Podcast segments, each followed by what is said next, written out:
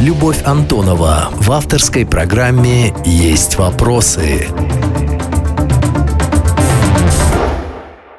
В студии Любовь Антонова. Здравствуйте. Сегодня у меня есть вопросы к Александру Исаеву, руководителю объединения Калининград Стритфуд и Стритфуд Раша. Стритфуд Маркет, в этом году его не называли фестивалем, был чуть ли не единственным мероприятием с участием горожан в этом году. Все-таки это мероприятие можно назвать массовым, потому как оно проходило. Как это удалось? Мы вместе с э, представителями других массовых мероприятий подали заявку, ее рассматривал оперативный штаб. Мы были вместе с КВН, вместе с фестивалем «Короче», фестивалем «Калининград Сити Джаз» на общих основаниях. Да, мы участвовали вот в оперативном штабе, и было принято решение, что была в тот момент обстановка ну, хорошая. В Калининградской области заболевших совсем мало было, и было принято решение решение попробовать провести мероприятие, если мы согласуем регламент с Роспотребнадзором. И мы в течение длительного времени, там нескольких недель, согласовывали с Роспотребнадзором этот самый регламент. Ну, то есть, чтобы было понятно, э, согласование регламента – это значит, мы предлагаем, Роспотребнадзор там соглашается или не соглашается. Да? Они правили все время наши э, предложения, делали их более ну, жесткими, что называется, и в конце концов они согласовались согласовали. И согласование, насколько я понимаю, в первую очередь было связано с тем, что мы проводим мероприятия на улице. То есть это место, где распространение коронавирусной инфекции э, сильно меньше, нежели чем в помещении. Это первое. И второе, в отличие, например, от Э, мероприятий, связанных с музыкой, то есть с э, местом сосредоточения, например, сцены, да, куда люди подходят, у нас были точки рассредоточены на очень большой площади. То есть количество людей, которые единовременно вот в, в одном месте будет находиться, оно очень небольшое было при, при всем при том, что единственное место это вот центральная площадь, то есть, например, остров бы нам не согласовали ни при каких обстоятельствах. Центральная площадь города Калининграда была удачной, потому что выход можно было делать вообще совершенно в любую сторону. С одной стороны, так вышло, да, что мы не могли пригласить э, гостей из-за границы, но с другой стороны, мы пригласили гостей из большого количества регионов российских, и было на кого посмотреть. Просто было интересно посмотреть на тех же представителей из Улан-Удэ, из Йошкар-Олы. Не часто они приезжают со своими кухнями. Э, не часто видишь, как там э, это все лепится, а тут вот все, пожалуйста, при вас. Сколько было людей, насколько популярным оказался этот фестиваль, и сколько было и каких интересных приглашенных э, гостей, вендоров? Я не могу сказать, сколько было людей, потому что в этом году полиция нам не давала никаких цифр. По ощущениям, людей было ну, довольно много, и продажи были выше, нежели чем обычно. При том, что, опять же, к огромному сожалению, количество вендоров было меньше, чем обычно. И меньше это... было местных, больше вообще, при... Вообще, в принципе, у нас было меньше, например, чем в прошлом году участников. И это связано и с тем, что мы не смогли привести, ну, например, иностранцев, да, но и с тем, что очень многие наши участники, ну не многие, а была часть наших участников, которые не смогли выполнить те норы санитарного контроля, которые были предоставлены, Это предъявлены Роспотребнадзор. Ну, например, все вендоры обязаны были сдать тесты на ковид. Часть э, вендоров просто отказалась этого делать и приняли решение они не принимать участие. Часть вендоров не успела это сделать. У нас были даже вендоры, которые, грубо говоря, уже расположились, а просто на следующий день не пришли, просто потому что мы звоним, а они говорят, ну, мы, к сожалению, не сделали тесты, а без тестов мы их не пускали никого. А у нас был специальный человек, который ходил трижды в день, мерил всем температуру, записывал ее, проверял справки, э, ну, вот эти тестовые справки. Причем Часть, э, около, наверное, 40 человек, тесты делали мы вместе с Роспотребнадзором. То есть это э, Роспотребнадзор нам предложил, давайте совместно вот сделаем тестинг, и мы прошли. Ну и мы в том числе, как организаторы тоже этот тест прошли. И часть наших участников это сделала. То есть участников было, ну, где-то на 10 меньше, там 10-12. Ну и я думаю, что, конечно, если бы этого не было всего, их бы было больше, чем в прошлом году. Ну, например, просто потому, что мы из-за пределов а, Калининградской области, из большой России привезли там больше 10 участников, чего никогда не было. Какие были интересные из них? Необычные, Ты знаешь, быть? мне очень сложно судить, потому что я, в отличие от просто простого посетителя, я с ними живу, да, я вот прежде чем их пригласить, я целый год общаюсь с ними, отбираю, потом мы работаем над тем, чтобы блюда правильно подавались, над тем, чтобы быстрая выдача. И они мне, в общем, все как родные. Конечно, яркий, на мой взгляд, представитель это Арда из Улан-Удэ, потому что это национальное блюдо, потому что они лепили прямо здесь это все. Но это пользовалось выдавали. популярностью. Как оценили ну, калининградские они, жители? Они все очень довольны теми продажами, которые были. Они одну из наград получили, они очень гордились тем, что было. На мой взгляд, э, калининградцы немножко с недоверием к этому всему относились, потому что не очень понимали, как это употреблять. Хотя употреблять это действительно очень просто. Нужно просто сначала выпивать этот э, бульон, а потом просто это все съедать. Это, это реально, ну... Видимо, нужны какие-то еще, да, мастер-классы для того, чтобы показать, как это съесть. Да, я думаю, что это как обычно бывает. В первый раз Или непонятно. Да? В первый раз непонятно, а если в следующий раз они будут, то вполне возможно, ну, уже всем все, все станет понятно. Очень я порадовался за наших друзей, которые приехали из Москвы, за Анисима Брауда, который был участником самого первого фестиваля. Он приезжал с проектом The Hummus, привез в городе хумус с фалафелем, который тогда пользовался бешеной популярностью. Но не вы случайно открыли вообще хумус, который был на каком-то пике вообще все, кругом он а, продавался? Ты знаешь, я э, не хочу говорить о том, что мы прям открыли его. Присваивать да, себе эту да, славу. Да, да, да, потому что я думаю, что это все-таки национальное блюдо, там, ближневосточное, и те, кто был на Ближнем Востоке, его и до этого знали. Но я, конечно, уверен в том, что для широкой публики, конечно, мы открыли. Потому что я слышал ну, несколько десятков раз вот во время фестиваля вопрос, а что такое хумус, а что такое фалафель? То есть люди не знали, что это такое. И да, мы действительно его впервые привезли, и он действительно буквально там через год стал супер популярным а, в Калининграде. А и все в пытались этом году его, этот человек нам показал? Его делать, да. А он создал новый проект. Он, а, Аниси много ездил по Европе. В Испании и Франции он а, понял, он искал проект вот именно уличной еды. Чтобы было быстро, просто, понятно, чтобы можно было в любом месте это все сделать. И он нашел такой проект, они его сделали интерпретацию, потому что все-таки в оригинале он значительно меньше. Чем он хорош? Тем, что тебе не нужно для него специально каких-то заготовок делать. Ты его делаешь прямо на месте. Сколько бы у тебя не было желающих, да, ты всегда можешь поднести там вот эту муку, сахар и так далее, и просто его доделать. И э, проект действительно выстрелил. Они за три дня отдали примерно 2500 порций этого чуроса. Вот это тот самый случай, когда есть у нас вендоры, нам с ними тяжело приходится, которые медленно работают и генерят очереди, где люди по 40-50 минут стоят. Мы очень честно говоря, по этому поводу напрягаемся. А есть у нас вот такие вот вендоры, как э, Чурчурас, как Дагестанская лавка. У них вроде бы тоже очереди, но очереди проходят там за 5-7 минут. Как тебе кажется, изменится ли значение уличной еды в условиях наших нынешних, в условиях ковид-ограничений? Потому что закрываются заведения. Уличная еда может стать заменой посещения заведения общепита? У нее может появиться новое звучание, новое содержание? Я могу высказать свое мнение. Я считаю, что это уже произошло. Потому что с момента весеннего локдауна очень многие наши проекты сделали свои постоянные места, которые работают на вынос. Например?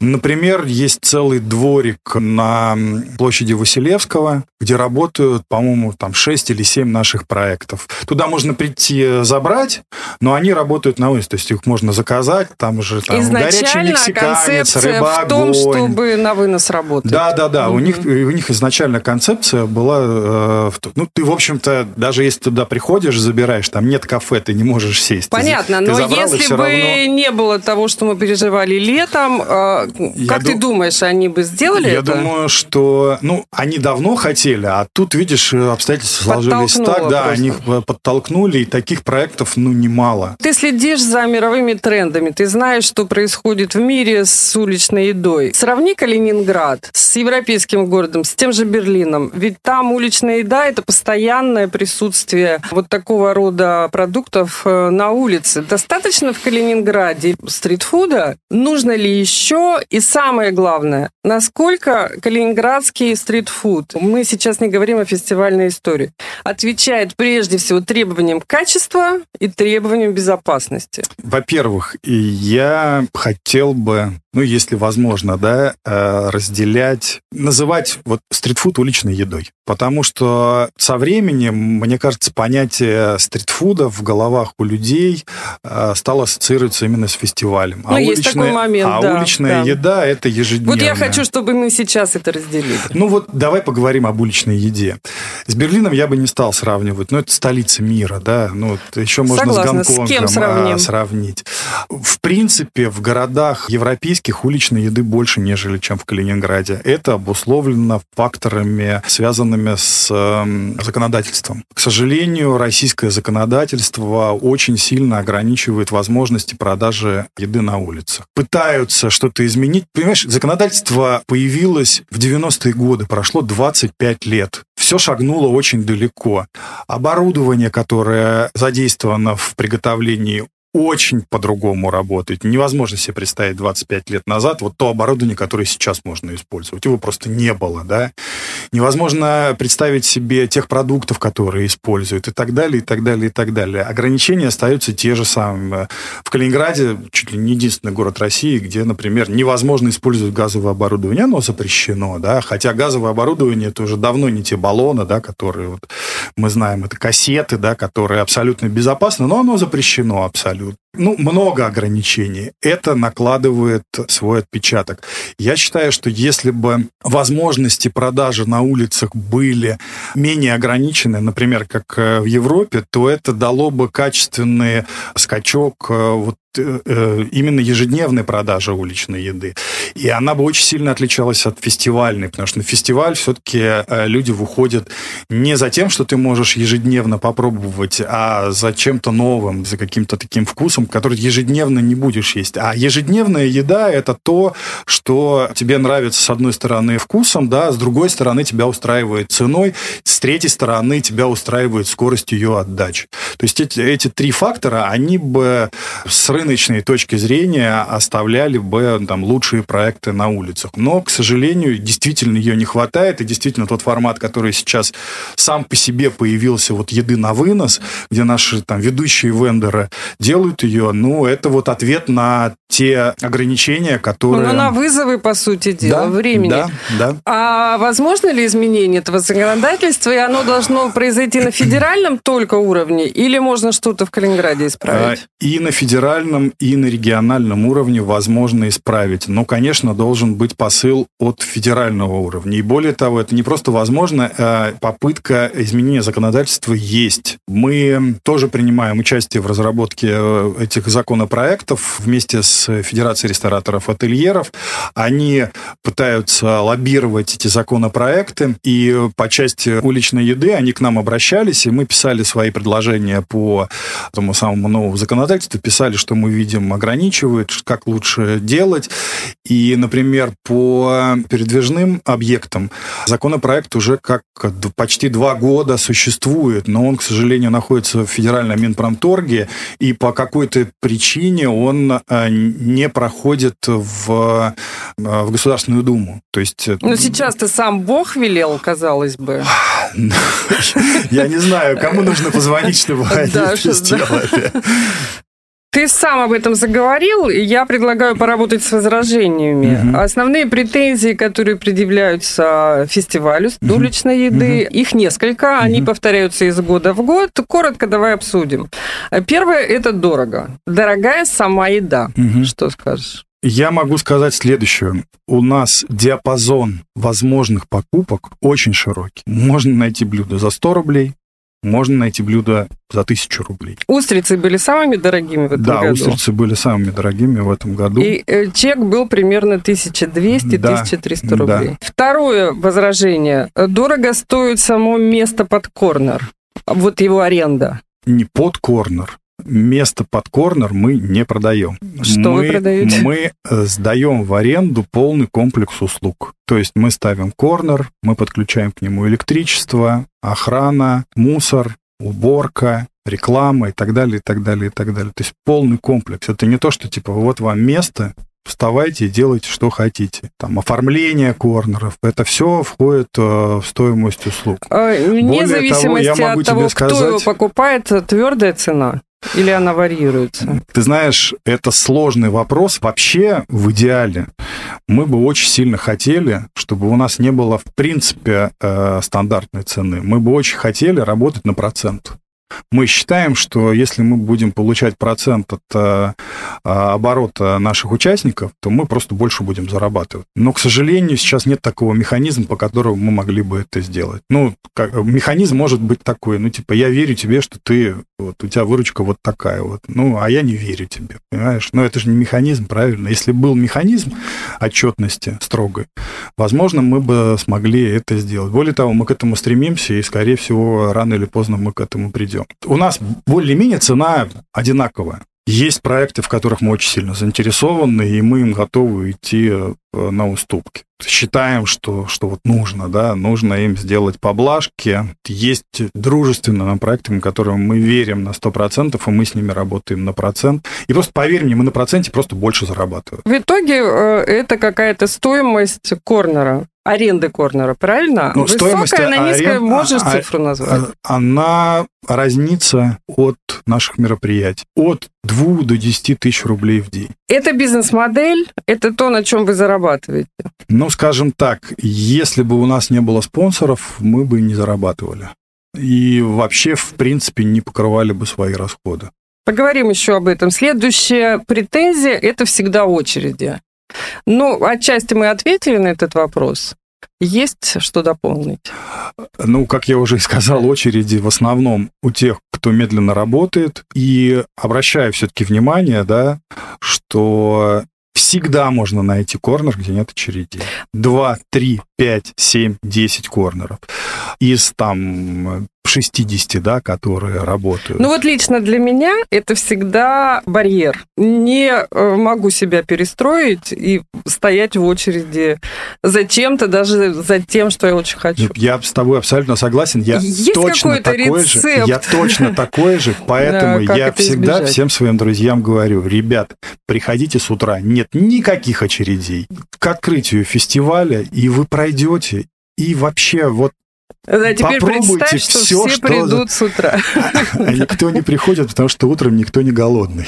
Очень важный момент. Одноразовая посуда, Да. которая сегодня с точки зрения экодвижения, экоактивизма, м, ну, просто вызывает бурю Мгм. сопротивления внутреннего. Прекрасный С этим вопрос. что-то Прекрасно. делается? Делается. У нас уже мы в большом количестве перешли на разлагаемую посуду. Более того, мы там уже несколько, три года, да, мы работаем над тем, чтобы полностью перейти. К сожалению, к огромному, а, есть несколько позиций, которые, ну, просто никак не заменить. Ну, ну, их просто пока нет в России. ну, в Ложки, Калини- в вилки, ножи, это Нет, ложки, вилки, ножи – это как раз не проблема. А вот стаканы – это проблема. Мгм. Прозрачные стаканы – это проблема. Можешь посмотреть, у большинства вендоров разлагаемая посуда. Встречались с лидерами мировыми по разлагаемой посуде итальянцами, очень много с ними разговаривали, перенимали их опыт, и более того, возможно, в этом году был шанс, что они к нам, вот э, наши миланские друзья, могли бы приехать на фестиваль, и мы хотели им показать, как мы работаем, а они могли бы нам рецепты дать, как э, выйти из этого положения. Ну, вот... А есть какой-то как подрядчик по сбору? Нет, нет, э, подрядчиков нет, но мы рынок отслеживаем, мы ведь их не так много. Сами собираете посуду Нет. использованную? Э, Как это а, происходит практически? использованную Да, посуду? конечно, да. Ну, конечно, сами собираем. Все, весь мусор мы сами собираем, все вывозим. А после нас никогда мусора никакого не остается. Ты уже упомянул спонсоров, но есть еще э, новая особенность фестиваля этого года. То, что он проводился при поддержке президентских грантов. Расскажи об этом, да, как, и, как удалось это получить и какую они значительную, незначительную роль сыграли. И, и да, я все-таки э, должен тебя поправить. Фестиваль не проводился при помощи фонда президентских, фонда президентских грантов. грантов да. а при помощи фонда президентских грантов проводился форум. К нам на форум приехало много участников, которые затем участвовали в фестивале. То есть технически, конечно, фонд президентских грантов – это программа, которая помогла нам сделать образовательную просветительскую, часть. По ну, сути дела. просветительскую, образовательную и так далее. И мы им очень сильно за это благодарны. И если немножко абстрагироваться от фестиваля, что, конечно, это важная часть работы э, нашей общественной организации, да, ну, далеко не единственная и не самое главное. Мы развиваемся, и наше развитие э, само по себе привело к тому, что мы начали работать с локальным продуктом.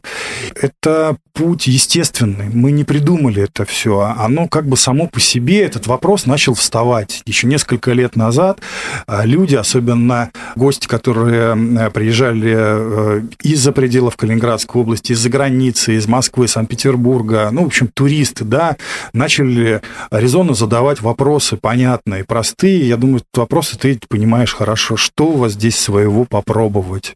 Потому что, ну, точно из Москвы за бургером сюда не приедут, правильно? А за корешкой приедут. Мы начали смотреть на, на это совершенно по-иному. То есть, если а, первые наши фестивали были вот этим открытием фалафеля, да, там, хумуса, то в дальнейшем дальнейшем развитие фестиваля привело к тому, что фалафель хумус отошел на второй план, а на первый план стали выходить продукты локальные, местного производства. И мы стали ими интересоваться, их развитием интересоваться, начали работать и привлекать людей, которые их делают. А это ведь, ты знаешь, ну, все происходило параллельно. Появились вот санкции, контрсанкции, начали появляться, особенно в Калининграде, как грибы после дождя, а, люди, которые пытались что-то свое провести. Да, это небольшие были производители, появились производители там сырных изделий, колбасных, грибов и так далее, и так далее. И мы их искали, они сами многие к нам приходили. И мы начали понимать, что это очень важная составляющая. А потом мы начали об этом же говорить и с представителями этой же индустрии во всей стране. И мы столкнулись с тем, что в каждом регионе есть такие. И каждый из них не знает о существовании других, и более того, каждый из них думает, что он один такой, странный, зачем-то занимается вот этим.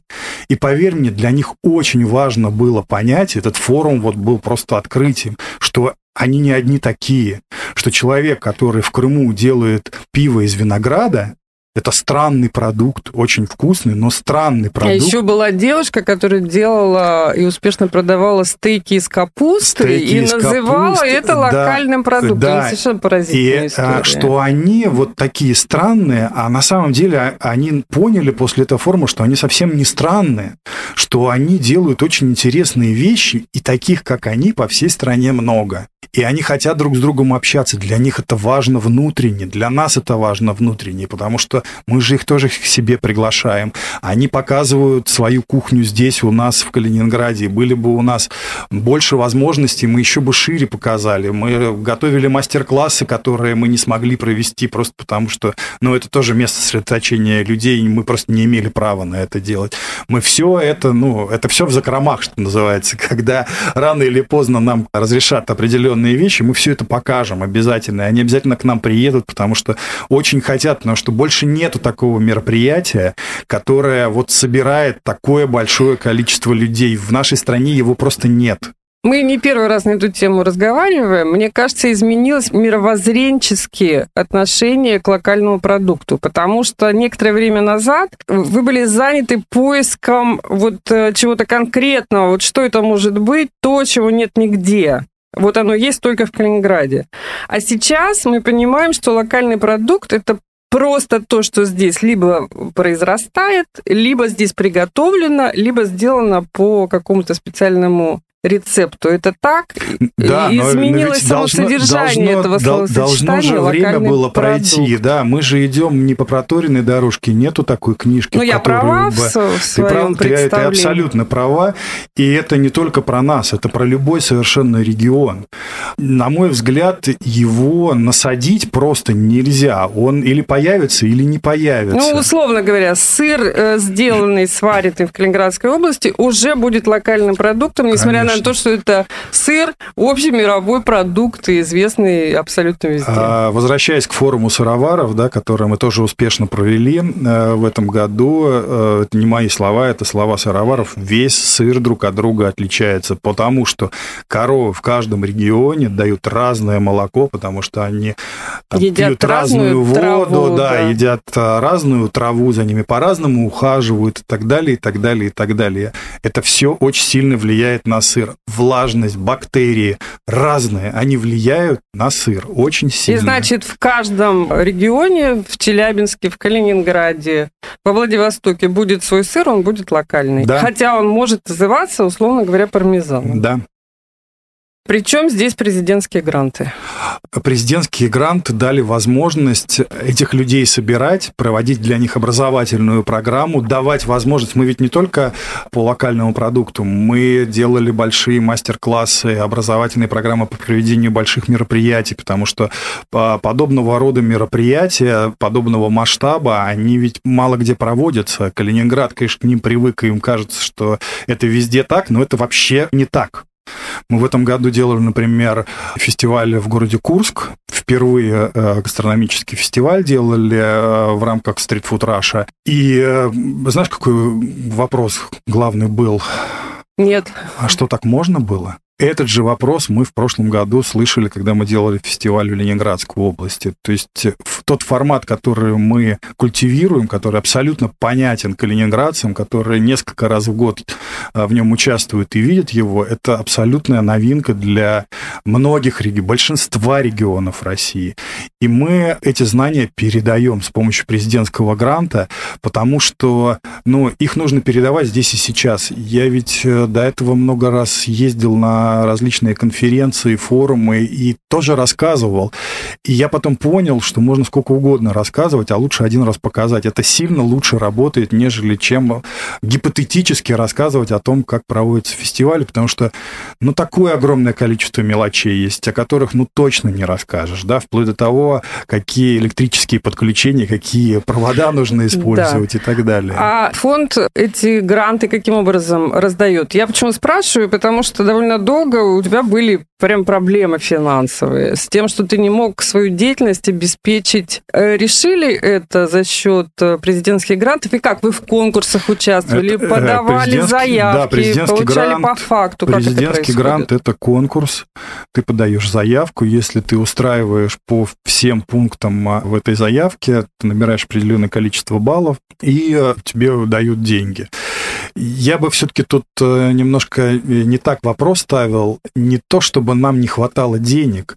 Просто для нас очень важным был вот этот образовательный процесс. Вот на него не хватало денег. Я об этом говорю. На фестиваль, ну, на фестиваль мы худо-бедно там собирались с помощью спонсоров, да, с помощью там Росэнергатома, который нас поддерживает каждый год. Но нам нужно было, и мы понимали, что этот запрос постоянно идет из разных регионов страны. Помогите, научите, мы тоже хотим, мы тоже хотим э, сделать так же, нам тоже интересно, а мы не могли могли этого сделать, потому что, ну, по всем регионам не наездишься, правильно? А собрать их всех здесь, ну, представляешь себе, сколько денег нужно для того, чтобы там... Вот у нас э, в первом форуме участвовало 50 человек, 50. Ну, просто вот посчитай, сколько нужно денег, чтобы их просто привести, поселить, накормить. Это же огромные сейчас деньги. Сейчас это возможно, правильно Ну, я вот понимаю? мы этот э, президентский грант сейчас закрываем. Что будет дальше, я не могу сказать. Отчитываетесь, как обычно, ну, конечно, по госденьгам? деньгам. Да, да, да, полная финансовая отчетность, все, все, все. Вот к концу года мы должны полностью его закрыть и отчитаться. Ты упомянул уже о форуме сыроваров в Немане. Как прошел? О чем поговорили? В смысле перспективы, конечно, интересно. Прошел он даже успешнее, нежели чем мы предполагали. Мы очень надеялись, что этот форум станет э, важной вехой именно в развитии Немана как одного из главных центров сыроварения Российской Федерации. Мы его именно так позиционировали. И нам было очень важно, что он проходил на сыроварне Ивана Артюха. И э, для нас было очень важно, чтобы Иван Артюх был одним из лидеров сыроварения. Мы его именно так пытались позиционировать, но мы никак не могли предположить, что сыровары... Мы этот вопрос, конечно, там удачно решили, но были подняты э, огромное количество вопросов технических, и выяснилось, что у всех сыроваров одни и те же вопросы. У всех. И внезапно они не просто вопросы поднимать начали, а начали предлагать ответы. И закончилось, в общем-то, ну, то есть это никак, это не закончилось, это продолжается, потому что они все посмотрели друг на друга, несмотря на то, что они все друг друга знали, но они, знаешь, как это, встречались все время на фестивалях, ну, о чем поговорить? Как у тебя продажа? А как сыр? Давай угу. попробуем. А тут вдруг они начали говорить. О сырье наверняка, о попробуй угадать. О, о, о том, как получить качественное сырье, как работать с коровами, с производителями, как работать с продавцами. И каждый из них свою боль выливал, а потом начали появляться предложения, и люди начали друг другу говорить, а вот зачем мы работаем с крупными сетями, например? Давайте сделаем коалицию. Ведь у каждого из нас есть там свои магазины в каждом регионе. Почему э, мы должны там нести в большую сеть, где, например, там менеджер точно не будет ухаживать за твоим сыром так, как нужно? Почему бы нам не продавать его друг у друга? Почему нам не сделать сетку? Почему нам не помогать друг другу? Да? И это сейчас пошло все. Они начали коллаборировать друг с другом, они начали друг у друга продавать, да, покупать и так далее, и так далее. То есть, ну, это, конечно, очень важный момент именно в развитии это же все, в общем-то, небольшие сыроварни, локальные сыроварни. Они не производят продукта, который там забьет холодильники всей страны. Нет, это не так. И они никогда не выйдут на такие мощности. Но зато это очень качественный продукт. Сыр скоропортящийся товар. Его невозможно месяцами хранить или передвигать по территории огромной страны. Вот с этим как быть? Здесь я могу только рассказать об опыте э, не своем, да, об опыте наших коллег, товарищей, товарищи наши, которые уже занимаются поставками сыра по всей стране, и они говорят о том, что можно выстраивать логистику, которая будет, ну, если не моментальной, то очень быстро, в течение 3-4-5 дней в любую точку страны. Ну, вот э, ребята из э, мяса продают, например, на Сахалине свой сыр, который доходит оттуда за 5 дней. Пять дней это достаточно для того, чтобы с сыром ничего не произошло. Я согласна, но там нет пересечения двух границ все-таки на этом расстоянии из Миаса до Сахалина. Согласись. Вот, вот когда мы пройдем через, через Будем это, да, да? Мы, я тебе обязательно расскажу. Наверняка мы с этим вопросом еще столкнемся. Пока то количество сыра, которое мы привозим на фестиваль в прошлом году, который проходил, и на вот маленькую выставку продажу, которая в этом году, она вообще была ну, настолько мала, что, то есть, например, с прошлым годом просто не сравнить. С этим проблем нет. Но это действительно ты права в том, что это, ну, совсем там крупицы, да, и не на постоянной основе, а единовременно. Насколько можно будет выстроить эту логистику на постоянной основе, я тебе пока не дам такой ответ, но я постараюсь как-нибудь узнать об этом. Можно ли масштабировать подобные мероприятия в России? Проводить стритфуд-фестивали в разных городах. Были попытки, насколько я понимаю, или те же сырные маркеты, и делать бизнес уже в масштабах неограниченным Калининградской области. Я, я все время, вот, знаешь, когда мне говорят делать бизнес, это не совсем про бизнес. То есть ну, здесь не заработаешь денег. Мы себя, в общем, никогда не позиционировали бизнесменами, хотя бы потому, что мы общественная организация. Да, Перед но если не, не делать бизнес, а, Саш, понимаешь, без не получится без, ничего. Да, без сомнения, нам нужно зарабатывать деньги хотя бы для того, чтобы просто жить и развиваться. Это, это не является самоцелью, но является, без сомнения, инструментом. Поэтому без этого никуда не денешься. Конечно, проведение мероприятий в других городах возможно, и мы уже несколько их сделали, и более того, на следующий год, я могу тебе сказать, у нас уже подписано два контракта с двумя городами России, и ведется, ведутся переговоры еще с двумя. Возможно, это скажется и на количестве мероприятий, которые мы здесь будем проводить. Их будет меньше. Э, я думаю, что да возможно, и форум, который будет проводиться, потому что мы на данный момент э, не знаем, где взять финансирование на форум в Калининграде, но у нас есть предложение проведения с финансированием проведения форума в другом городе Российской Федерации. Вот я в 20-х числах полечу на переговоры, и, ну, потому что историю с форумами, я уверен, заканчивать нельзя потому что это дает возможность развиваться локальному продукту. я уверен, что если мы а, через а, там, 5 лет встретимся с теми же самыми участниками форума, которые здесь были как мелкие производители, да, мы их просто не узнаем. И важно вот не останавливаться на, на достигнутом. Поэтому, да, масштабировать, да, работать в других регионах, очень высокий интерес к тому, что мы делаем, причем интерес очень предметный. Не буду скрывать, вот э, подписали мы договоры э, и о проведении мероприятий в Челябинской области и в Смоленской области. И в следующем году, если ничего не произойдет экстраординарного, мы проведем там мероприятия. Но это места, которые не видели еще стрит-фуд-фестиваля. Да, ничего подобного, да, они не видели. И я уже сказал о том, что вообще в России очень немного регионов есть, где подобного рода форматы существуют. И даже вот, условно говоря, в том же Курске, да, в котором мы провели в этом году фестиваль. В прошлом году была попытка провести фестиваль, но люди, которые это делали, не имели вообще никакого опыта, поэтому получилось, ну, получилось непонятно что. И э, когда в этом году люди пришли, да, посмотреть на это, они мне говорили, ну, конечно, это просто две разные вещи. Если бы мы знали, что так можно, ну, как я тебе уже да, говорил, да, а да. что так можно было, да, так можно было. Причем объем этого фестиваля по калининградским меркам это был маркет. Да, у нас было 20 участников, да, половина из них это были наши члены стритфуд Раша команды, да, там из Москвы, из Дагестана, там из Смоленска, из э, Ярославля, да, но другая... Но местные тоже были. Да, да, без сомнения. Половина. Да, более того, трех участников мы, в общем-то, практически вырастили сами, потому что у них были задатки, мы ездили, работали с ними, подготавливали, и это теперь будут наши участники, которые, ну, не знаю, доедут ли до Калининграда, потому что тут есть проблемы с пересечением границ. Например, один из наших участников, Леша, он делает э, ну, потрясающий совершенно смокер. Но как этот смокер привести в Калининград? Что такое смокер? Это такая огромная штука, такой прицеп, в котором коптится мясо. Там сразу там 400 килограмм мяса, например, коптится. Это вкусно, просто невероятно. И это на колесах. Да, это на колесах. Прикольно. Но, но вот как его привести в Калининград на фестиваль? Ну, мы будем думать об этом, стараться.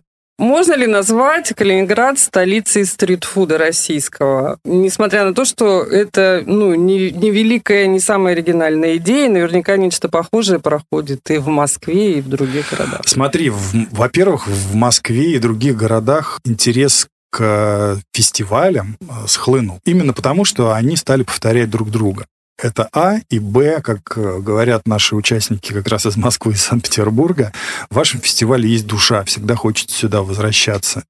Здесь великолепная атмосфера, э, здесь содружество вендоров, здесь все друг другом общаются, здесь э, практически никто не приезжает тупо зарабатывать бабки, да.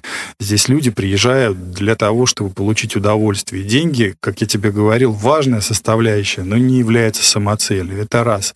Во-вторых, помнишь, о чем мы с тобой говорили? Уличная еда, стритфуд. Столица ли уличной еды Калининград? Нет. Нет.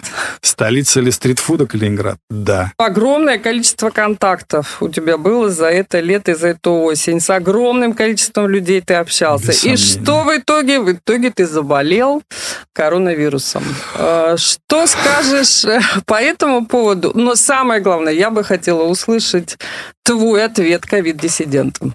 Я действительно тяжело переболел, мне не повезло, да, я тяжело переболел ковидом, и э, большинство из моих знакомых и друзей, знаешь, когда была первая волна, а, то казалось, что это где-то далеко. В первой волне я всего лишь знал двух людей, которые переболели, и причем довольно в легкой форме, и казалось, что это что-то такое далеко, а если до нас дойдет, то, ну, ну переболеем, ну, грипп какой-то, ну, может быть, не грипп, а что-то такое, да. Ну, вот э, мне не повезло, я не думаю, что это как-то связано с моими поездками и контактами. И мне кажется, что это просто, ну, некоторая потеря вот этой вот э, бдительности. бдительности, да, то есть э, соблюдая... Но было ли это неизбежно? При твоей-то жизни? Ты, ты знаешь, я, я ведь не знаю. Вот мы там все лето ездили по России на машине, да, мы были там с нашими, ну, с коллегами, мы были там в ну, десятке городов, и никаких проблем не было, да. А в конце концов здесь, в Калининграде, мы, ну, я, я я, э, к сожалению, подхватил его. И действительно, еще раз говорю, я очень тяжело переболел. И там 11 дней у меня была температура 39,5. В общем, с трудом я все это перенес. И я могу сказать, ну, мое мнение следующее. Ну, во-первых, а, не нужно думать о том, что а давайте я вот сейчас переболею, и, и будет дальше все хорошо. Ну, никто не гарантирует, что дальше будет все хорошо. Я знаю как минимум одного человека, который дважды умудрился переболеть. За май и э, сентябрь. Это раз. Во-вторых, ведь можно по-разному очень переболеть. Просто никто не даст гарантии, что ты где-нибудь его не зацепишь. Никто абсолютно. Но просто соблюдая вот простейшие меры безопасности, о которых все везде говорят, которые все знают, да, социальная дистанция, маски, мыть руки. Ты себя как минимум, ну, если не обережешь, то получишь меньше вот эту дозу. И именно это влияет на то, как ты перенесешь эту болезнь. Ты можешь тяжело лежать, как э, я, да, и как мой врач потом сказал, ну, твой организм сильный, потому что находишься в самом расцвете сил. И он смог побороть это все, потому что 11 дней твой организм боролся за твою жизнь и победил.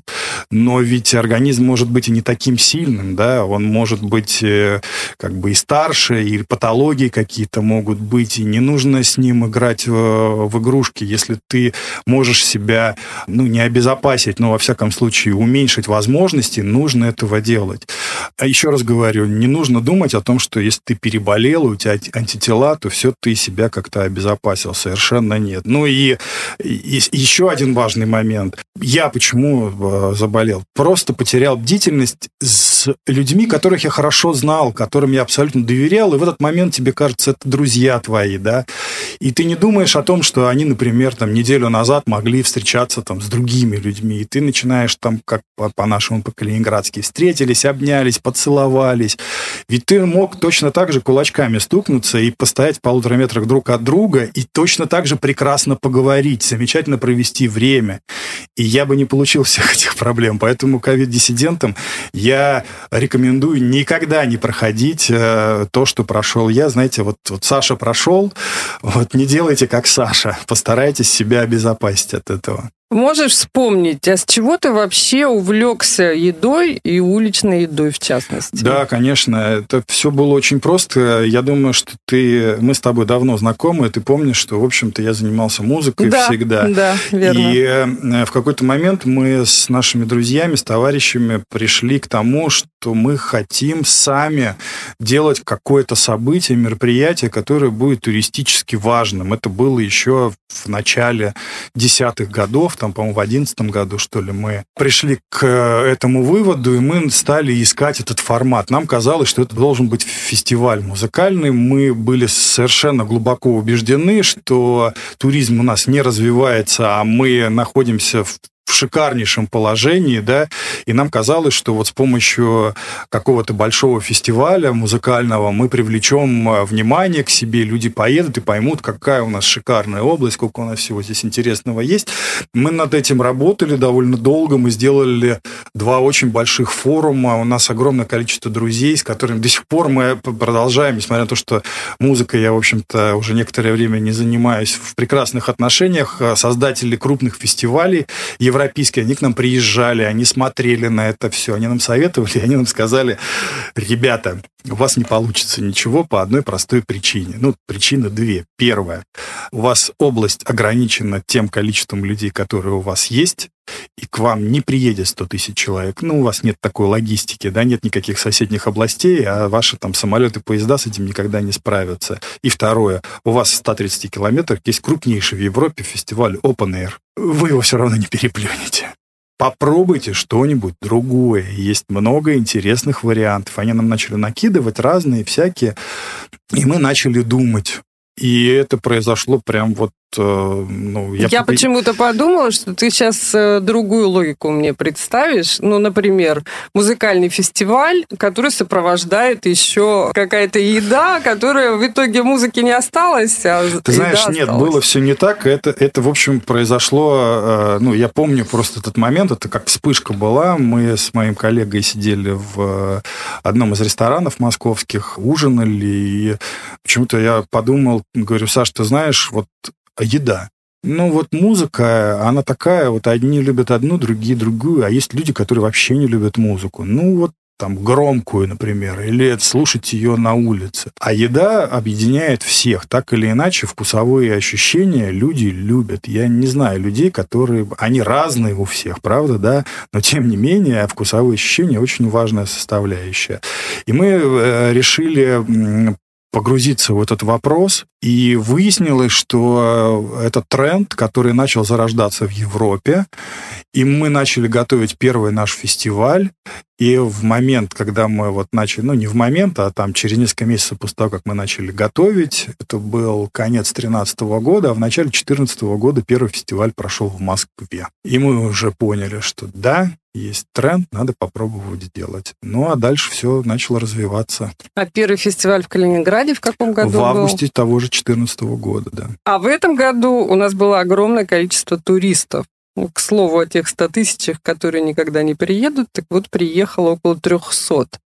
Что скажешь на стритфуд-фестивале? Достаточно много было туристов?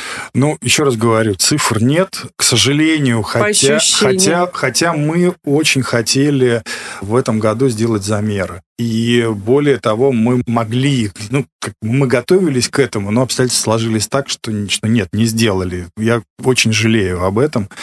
Ну, просто, ну, вот так вот вышло, к сожалению, к огромному. Но ощущения такие, что туристов было очень много. Из, из очень разных э, городов.